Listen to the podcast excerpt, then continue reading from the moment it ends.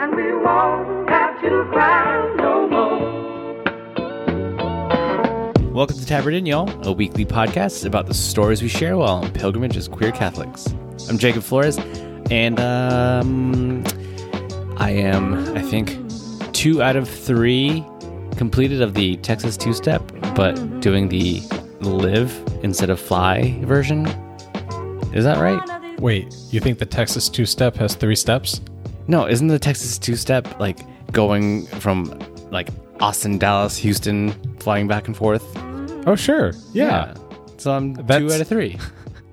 That's a very internal uh, Southwest airlines uh, Oh, I company term. I thought that Uh, was like that is not a universal Texas thing, but Hey, I, the I more appreciate you the know. company pride you uh, are bringing into this. Uh, The more you know. we learn something new every so day. for anybody who doesn't know, the Texas two step was the original route that Southwest Airlines flew between Dallas, Houston, and San Antonio. So there you go. I'm gonna have to fact check that one. All right. Well, I'm Patrick Flores. I'm his husband, and I have come back to my roots. We are uh, broadcasting from Dallas, Texas, y'all. Unfortunately, we're no longer Austinites. We've moved to Dallas to, to try things out for a little bit. And uh, this is where all the Catholic magic happened back in my youth and where I was terrified of being gay. So we're going to try it again and uh, see if I don't get a little braver. so yeah, no more um, denim jackets and music festivals and street tacos. Now we're here for um, what I what I think of as uh, the place where thirty thousand dollar salary millionaires live in McMansions. It's fair. It's fair. I'm excited. All right, y'all. So, because we just moved this past week, we unfortunately didn't have time to do an interview. So, Jacob and I are going to share some some stories with y'all. The this is going to be a bit of a shorter episode in general, but we wanted to make sure we we hung out with y'all a little bit this week. So, because our podcast is called Tabard Inn, it's uh we take our name from the Canterbury Tales, and we like to share stories about what inspires us as uh, Catholics along our our pilgrimage here in this church. So what we've done is we've taken a handful of questions and put them into a hat. And I'm going to make Jacob choose one of them now, and he's going to have to answer. Wait, a I gotta go question. first. You are absolutely up to bat first. Oh man. Okay. This better be a good one. oh. All right. So am I just gonna read it out? And... Read, read the question. All right. So my first question uh, that I picked out was, "What topic are you interested in that most people aren't?" I am gonna have to say urban planning. Yeah. Okay. Yeah. Right. how did you get interested in urban planning and just how interested in urban planning are you for those who may not know Okay, so uh my dad was an engineer.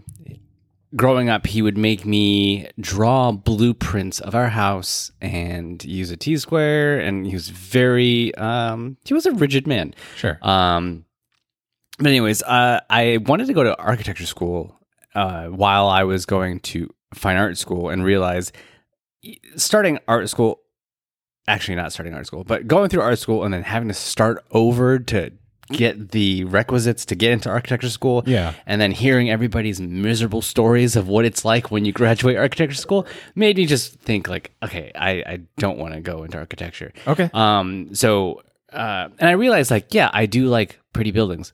That's not what the profession of architecture is going to be like. So, um, I thought about what it is that I actually like, and it's the it's the urban environment that that surrounds these beautiful buildings Yeah. that I, I enjoy the most, and it's the public spaces, um, how cities, how society uses those public spaces, um, and I can get really worked up about mass transit and you know good ways of doing it, bad ways of doing it, uh, you know interstates that cut urban centers directly in half, like Seattle, which I freaking hated. Um, but yeah, just I can go on. did we stop swearing when we moved to dallas are we Yeah, we're go- we're coming back to your Catholic roots, aren't we? let's scandalize them a little more uh, yeah. So yeah, I can get pretty worked up. what is what is uh in your mind the best planned city that you have been to Oh God, there, there isn't one that I've been to. Um, my because there's a lot of different stuff that goes into it. Right. There's there's redlining. Uh, if you don't know what that is, look it up. It's it's really shady stuff. It sucks.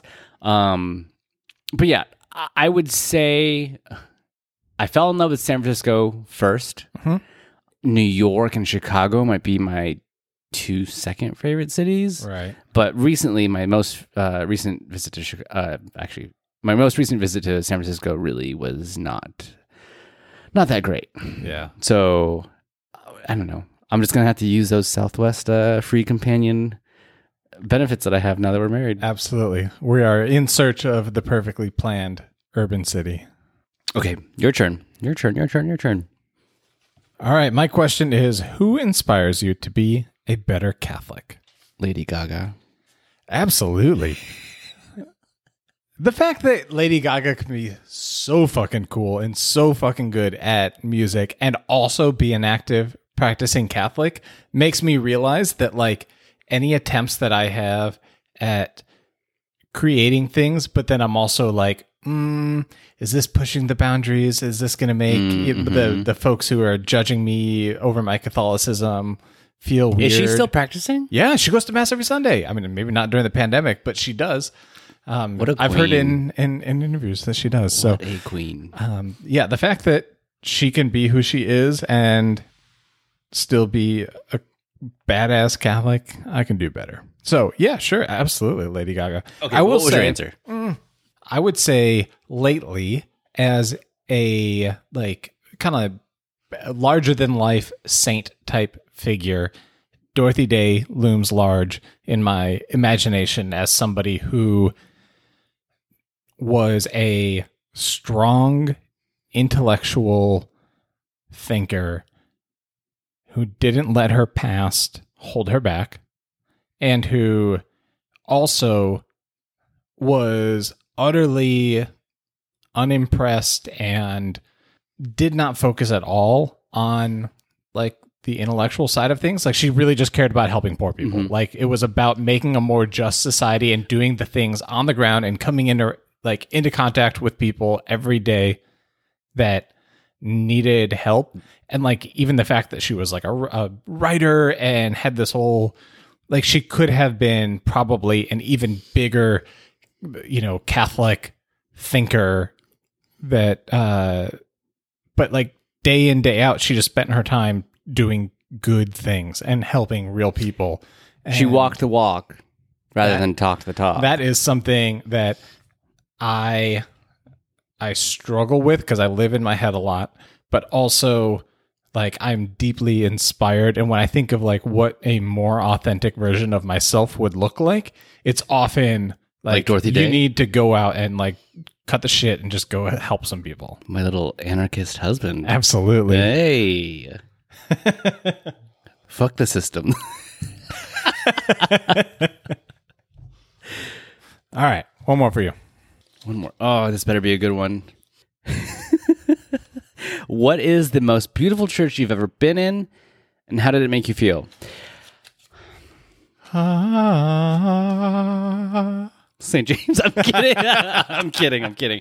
Um, although St. James is very beautiful, albeit albeit the um, weird reddish marble and gold that they have everywhere. It, it's it's beautiful. But um, uh, I don't want to say St. Patrick's, New York. Mm, I don't want to say the cathedral in San Francisco because it was way too modern and stark. Um, and had a really bad vibe there.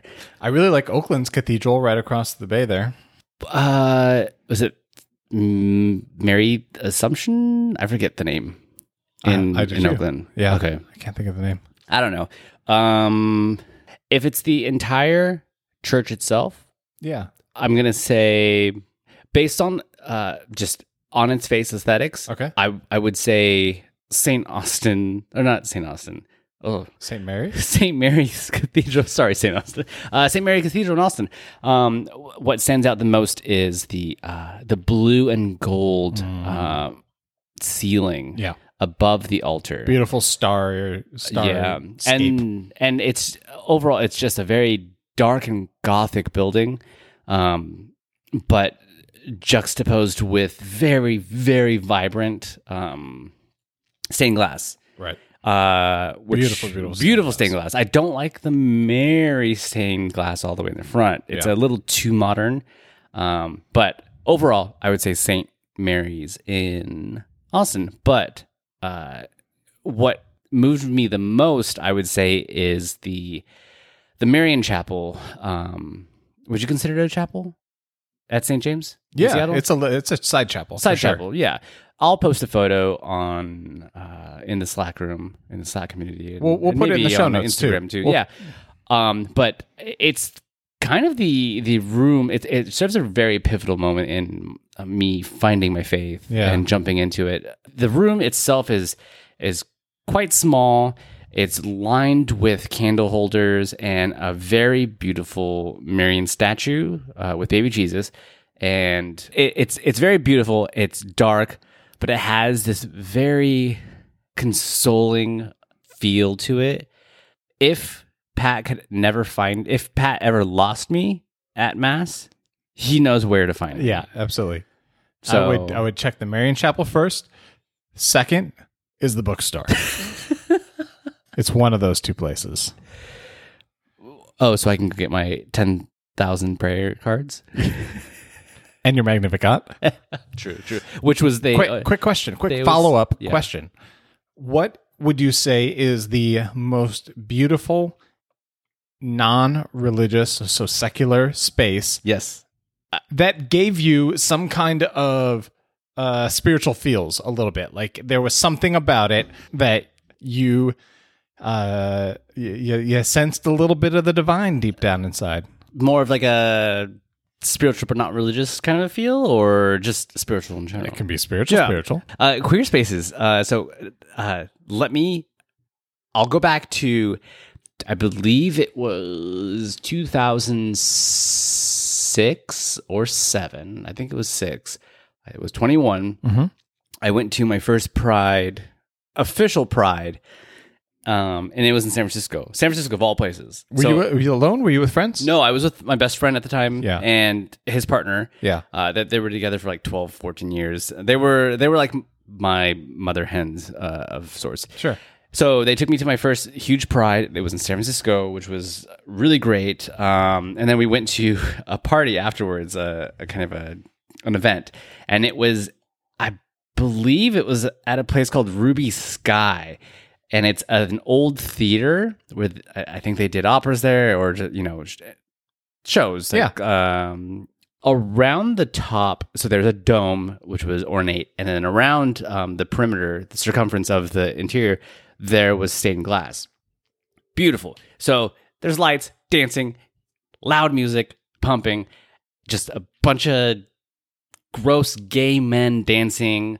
I mean, it was it wasn't like my scene, but it was just beautiful. It was a beautiful experience to be there and Right. just uh, feel everybody um really just let go and not worry about being in a space that they don't feel welcome Yeah. people were were so open, so like open to chat. We we took a lot of breaks from dancing and went upstairs, and everyone, you know, everyone wanted to be your friend, Mm. And it was just such a beautiful experience. It's awesome. But yeah, um, a little bit of uh, little slice of heaven there. I think. yeah, religious overtones with the stained glass, but you know, juxtapose it with uh, I don't know. Some people may call it hedonism. All right, your turn. All right. So my question is, who was the first saint you really prayed to? I can think. I'm sure I prayed to saints when I was a little kid. Like I, I'm sure. Like I went to Catholic school, first to second grade. I'm sure they they had us saying some prayers. But when I was in high school, after I had a conversion experience, and I kind of gave up being gay and my mom and I went on a pilgrimage to thank Mary for like the miracle of coming back to the church and my faith. So we went on a pilgrimage to France, Spain and Portugal, majority of which were supposed to be like Mary saint visits, but we we landed in Paris in the very first place that the pilgrimage that we were going on, they organized a visit to Saint Vincent de Paul's tomb in Paris, which you know he's known for uh, serving the poor. But you go into the chapel where his remains are, and he's kind of like up high, and you can walk up and get close. And his skeleton, I guess, is there, but they've got like a wax figure over it, so you like basically it looks like you're seeing his body. And that was the first time that like the saints became a real thing of like, oh, this was a real person. Because like when you're a kid, the saints are so mm-hmm. ethereal and almost, you know, they're they're mythical. They they don't mm. seem like real humans. And it was the first time that it became a reality of like this is a person Tangible, who yeah. lived w- one day. And even though like I know his name and I've been taught to pray to him, this is exactly where his bones are are laid and and this these were the, what he did in the city and everything so that was probably the first time that i really then had a prayer and was like felt like i was talking to somebody like it was me actually trying to communicate with this person kind of across you know across the decades across everything and um I remember it being kind of of special and very intimate. And even though I didn't totally understand what was going on, I was still very, very young, kind of in my my faith and in any attempts to to make it real. But it it felt a lot more personal Do you remember what you prayed to him for? Not at all. I remember like I, I think it was just a very generic prayer, but like I remember actually trying to have a conversation with him instead of just reciting a Hail Mary or doing something Mm-hmm. kind of rote and typically Catholic. He looks very peaceful in his uh, tomb. In his little uh, His glass wax, yeah. glass casket. Um, yeah, it's a nice little chapel. So, knowing that I will outlive you and become a 200 year old little Asian man, how do you want to be buried? Do you want to be buried? Do you want to be cremated? Well, do you want is, to? this is a fun little quiz. I've told you this. Know, Do you I remember? I, I I remember. But Okay. or do you want to be? Uh, do you want your bones to be displayed like in the catacombs of uh, Italy, or Well, in absolutely no way do I want to be on display for anybody to come visit. You, you can be embalmed? you can come visit me from from six feet above, but I do not want to be uh, on display in any way, shape, or form. So I would I'm gonna like put you in your Southwest Airlines. Oh my god, uniform. I want a simple pine wood casket, and that is all I want. And then put me in the ground. Are we embalming you? There will be no embalming unless I smell. And then you're welcome to embalm me. Um. All right. Gonna gonna throw you a big after solemn mass party.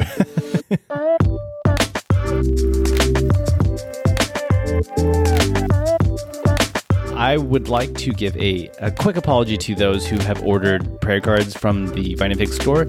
As we've mentioned, we are in the middle, we're not in the middle of the move, we're at the tail end of our move, so we're just getting settled. So, prayer cards will be sent out this week, and emails regarding orders will be answered very shortly. So, Apologies, y'all. We uh, we finally got set up, and we can make some more prayer cards and get those sent out shortly.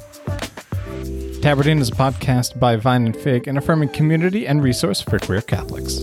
You can find us on social media at Vine and Fig Co. and on our website at vineandfig.co. Deece.co.